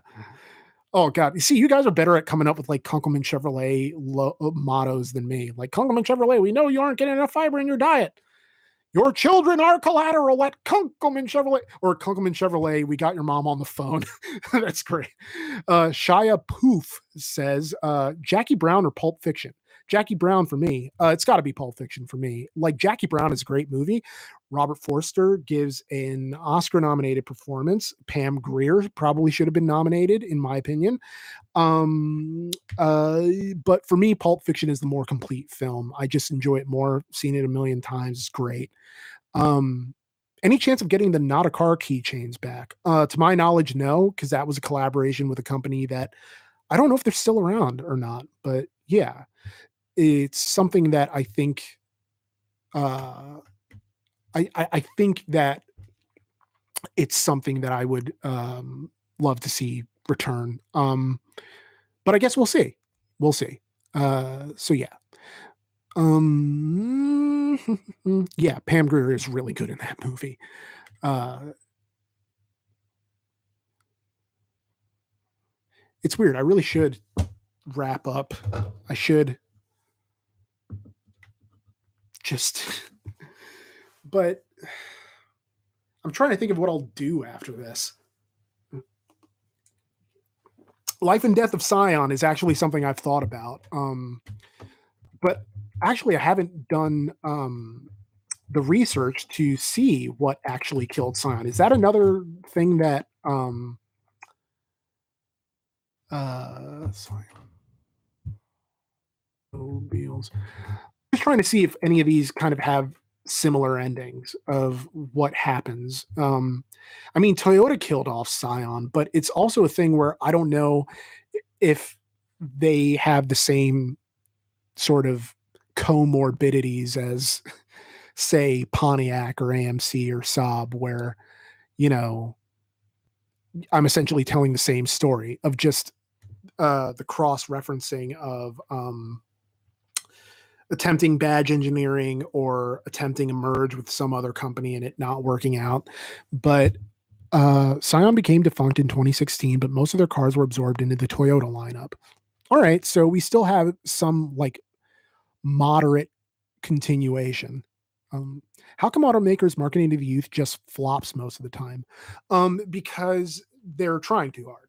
Um, and because marketing is a lot different now than it was when say the mustang was was uh uh essentially marketed to the youth of america and it actually caught on because they gave them to like radio djs and the djs would like sing the praises of the mustang. And back then it's like who's a teenager going to listen to eh, while they're listening to the radio all the time they're going to listen to the dj when they say hey this car is awesome get this car. And they're now at the buying age of a car or driving age and they're going to want that car. It be, it was more natural than now where you know it just seems disingenuous because people are a lot more media savvy and they know when they're being spoken to in a very uh, corporate kind of way. It just there's a better uh, uh, ability to read disingenuity from corporate attempts at sublimation, whatever. GM is the supervillain of the car extended universe for RCR stories. Well, yeah, pretty much. GM is basically Thanos. What are all the infinity gauntlets that they're uh, trying to or what all the infinity stones. There's you know saab pontiac oldsmobile what fucking hummer fucking oldsmobile. It's like gm just crushing everything but and then keeping like the weirdest stuff. Oh they, didn't they kill saturn too? Um saturn gm I'm, I'm, brain farting right now that i don't know uh, very obvious things. Yes but uh I was playing Car Mechanic Simulator 2021 the other day and could not for the life of me find the fuel pump on the car. I knew intellectually where it was supposed to be, but for whatever reason on this knockoff Bonneville that I was looking at, it's like I I, I just it just wasn't where it was supposed to be. And I eventually found it in the back, but man, that was a pain in the ass. Uh, but uh but that's a good game, like Car Mechanic Simulator. Definitely. Will Downs asks, uh, did you ever watch that Daria episode with the radio DJs at Lawndale? Yeah, that's how most people around here at least look at DJs now, unfortunately. Um, I can't recall that episode offhand, but yeah, it's something that is I feel like the only reason that DJ Double Lunch, or one of the biggest reasons, not the only reason, but I think the biggest reason DJ Double Lunch works as a character in the RCR universe is because it plays into the goofy stereotype that people have about DJs, where they're almost not taken seriously, but they still bring that Carnival Barker sort of mentality to how they present information. And so it ends up being kind of entertaining in that aspect. Um, have you played My Summer Car? Um, unf- uh, oh, wait, no, I have played My Summer Car. That was a lot of fun. Um, and I hear My Winter Car is coming out. So that's something to look out for. Uh, all right, I'm taking the dogs for a walk. Do have a great night, guys. Thank you for joining, Rocky LaRouge. Uh, thank you. Um, Buick is a big culture icon in China as it was Mao's personal car. Yeah, uh, Mr. Headcrab says Buick is utterly massive in China, like Escalades in the 2000s huge. Yeah, it, it, so it makes sense why GM or, or, why Buick is still around. Um, I guess I just have sour grapes about other automotive brands that I wish were still uh, around. So I, I don't know. It's just a silly thing. I'm being silly. Oh, this smells so good. Sorry, I was just taking a whiff of this lip balm. It is a pumpkin brown sugar lip balm. It is perfect fall vibes and it is unlocking flashbacks to my childhood that is very reminiscent of the end of Tat- Ratatouille uh, when Anton Ego takes his first bite. So, uh, a Kunkelman plate frame would be perfect uh, on my 2000 Lexus ES300? Well, look up RCR on Zazzle. I believe there are still Kunkelman Chevrolet license plates, or I believe it's Kunkelman uh, used cars because we got flagged by Zazzle for using a brand name that we don't own. so it's just, yeah. Um, Pontiac died making the Solstice, which makes me more sad than anything else. Why couldn't they repurpose it into a Chevrolet at least? Why they didn't continue that, I'm not entirely sure. Um, you would think they would, but part of me wonders if they were worried about it muscling in on other territory, which is not to say that it necessarily is um, uh, is adjacent to say a Corvette, but I could see the big wigs thinking like, well, we can't have this because then it would potentially cut into sales of, you know, that I don't know. It's just I'm trying to think in terms of how corporate structures would work and i would i could see them saying like well we don't want some other like performance looking thing out there because then people won't notice the corvette as much which i mean internalized brand competition is always going to be a thing but for chevrolet the same way it is with ford and the mustang and ford and their f trucks like you don't want another model within your your make to interfere with sales with another one. Um, you don't need internalized competition to make money because you have enough competition out there already. So yeah, yeah, they do love protecting the vet. Everything performance at GM revolves around the vet. Yeah, that's absolutely true. Um, because they're trying to sort of get that, make that the flagship of their entire brand more than anything else. Uh, per Solstice Wiki, uh, per the Solstice Wiki, production ended with the closure of the Wilmington assembly plant in July 2009. I want to say we mentioned that in the Solstice review that we did a few months ago, but I'm not entirely sure, and I kind of wish I remembered better than not at all. Um, hmm let's see. Nowadays, though, with the engine in the middle, I wonder if there's a place for a little roadster again. I think the auto industry will always support a little roadster, provided that it's made in small numbers and not expected to move massive amounts of product um, or units in this regard. Um, there was some talk that the Pontiac Solstice getting picked up by DeLorean Motors Houston back in the day. Jalopnik had a piece on it like a decade ago. Um, did DeLorean uh, uh, are they still trying to like I know the company still exists but they're are they still trying to do another DMC 12 uh, I'm going to Ohio next month. I kind of want to visit the Marysville plant where the Accord and the Odyssey are made. Zigzag says Ohio isn't real. Yeah, I heard if you die in Ohio, you die in real life. So that's always kind of been like my reason to avoid Ohio. Uh, your soul has trade in value at Kunkelman Chevrolet at Kunkelman Chevrolet, we put the I in MILF. Yeah, I mean, hey, Kunkelman Chevrolet is all about uh, uh sublimation of the collective. Mm. All right, I think uh, that's more or less a podcast. Oh, Alan Oxley says this goes for anyone in chat. What's the actual point of the Ford Edge? Uh, it looks ugly, but is a weird in between of the Escape and Explorer. And don't get me started on the rear visibility. I actually drove a car that uh, where is a review coming out in the next two weeks that had some of the worst rear visibility that um, I've ever seen. So um, maybe when it comes out, I'll reveal what it was. But yeah, uh, just bomb my midterm. Sup, everyone. Oh, I, I'm sorry to hear that. I'm also sorry because this is about to end soon. Um, actually, you know what? I'll keep going to 120 if for no other reason than to sync up with the um, Eminem line and brain damage that I always think of whenever 120 pops up in any form, which is I already gave you my lunch money. What more do you want from me? Uh, the fact that the Edge got an ST before the Escape will always tilt me. Yeah, I don't know what actually what's behind the decisions what gets an ST and what doesn't.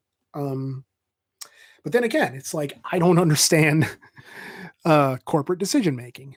Um, have you watched Andor? I have not. I am waiting for them all to go up, which I understand doesn't really help its uh, numbers in the algorithm uh, for Disney Plus. But I, I'm just not a week to week guy anymore. I want to say Netflix has kind of spoiled me, but and I still have to catch up on the Marvel shows that I've missed for completion's sake. Um, like Ms. Marvel and She Hulk. I've just kind of fallen behind a bit. Um, let's see. I recently had a road trip into PA to deliver a pinball machine and have a question from someone who loves there, lives there. Is everything in PA just a giant warehouse? Um, yes. Anyway, so uh, and uh, DeLorean has some new generic electric car looking DMC 12 coming out. Well, if it's generic, then it can't really be a DeLorean. I mean, mm, eh, Andor is really cool in my opinion, written more like a book than a show. It keeps getting bigger each episode. Yeah, I, I mean I've heard great things about it, and that will be a very um, enriching watch in the weeks to come. I would imagine. So, yeah. Let me think if there's anything to add. Um, I think uh, the giveaway for the Pontiac Trans Am ends tonight at midnight. So go do that if you want a shot of winning. I think the odds are pretty good on this go around. Um, I don't know exactly what the number is, but yeah, I would say you have good chances. Um, Andor's great. It's typical Tony Gilroy. Has some sprinkle of Bourne. I didn't know it was Tony Gilroy. Uh, I do like his stuff, his direction, and just his style. It's very distinct. Um, there's a great economy of of pace that is that keeps things moving but doesn't do it to the point where you're missing where you feel like oh i must have missed something in this story somewhere. So yeah i don't know. It's very entertaining. Uh, alan oxley had Four Loko for the first time. Really made me feel like a small town dipshit drinking it. Definitely worth the three dollars. Never had Four Loko never want to. Uh, that would just end very badly for me and aside from that, I don't really drink anymore outside of like the occasional bourbon here and there if I'm to, you know, I don't know, hang out with Brian or something. Um, but yeah. Yeah, I think that's a podcast. Um, oh, I shouldn't lift my arms like this. I did the gym last night and went pretty hard. And now it's like my whole pectoral region is on fire just from all the chest press stuff and the. Hey guys, so the stream dropped uh, right at the end there, but I was in the process of signing off anyway, so it was timed pretty well. But I still wanted to record a little epilogue and just say thank you for listening. I appreciate it.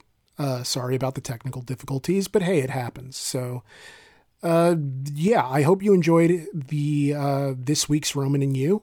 I don't know when I'll do it again, but hopefully I can do it again soon. And thank you so much. It really does mean a lot when you all stop by and hang out. Uh, super chats or no, I, I just really like hanging out with you all. So everyone have a great day, and I will talk to you later. Uh, And thank you for supporting the show on Patreon and through the giveaways and with your viewership. You allow us to exist as a much larger channel than we actually are, and it means so much to both Brian and I. So thank you, and have a great rest of your week.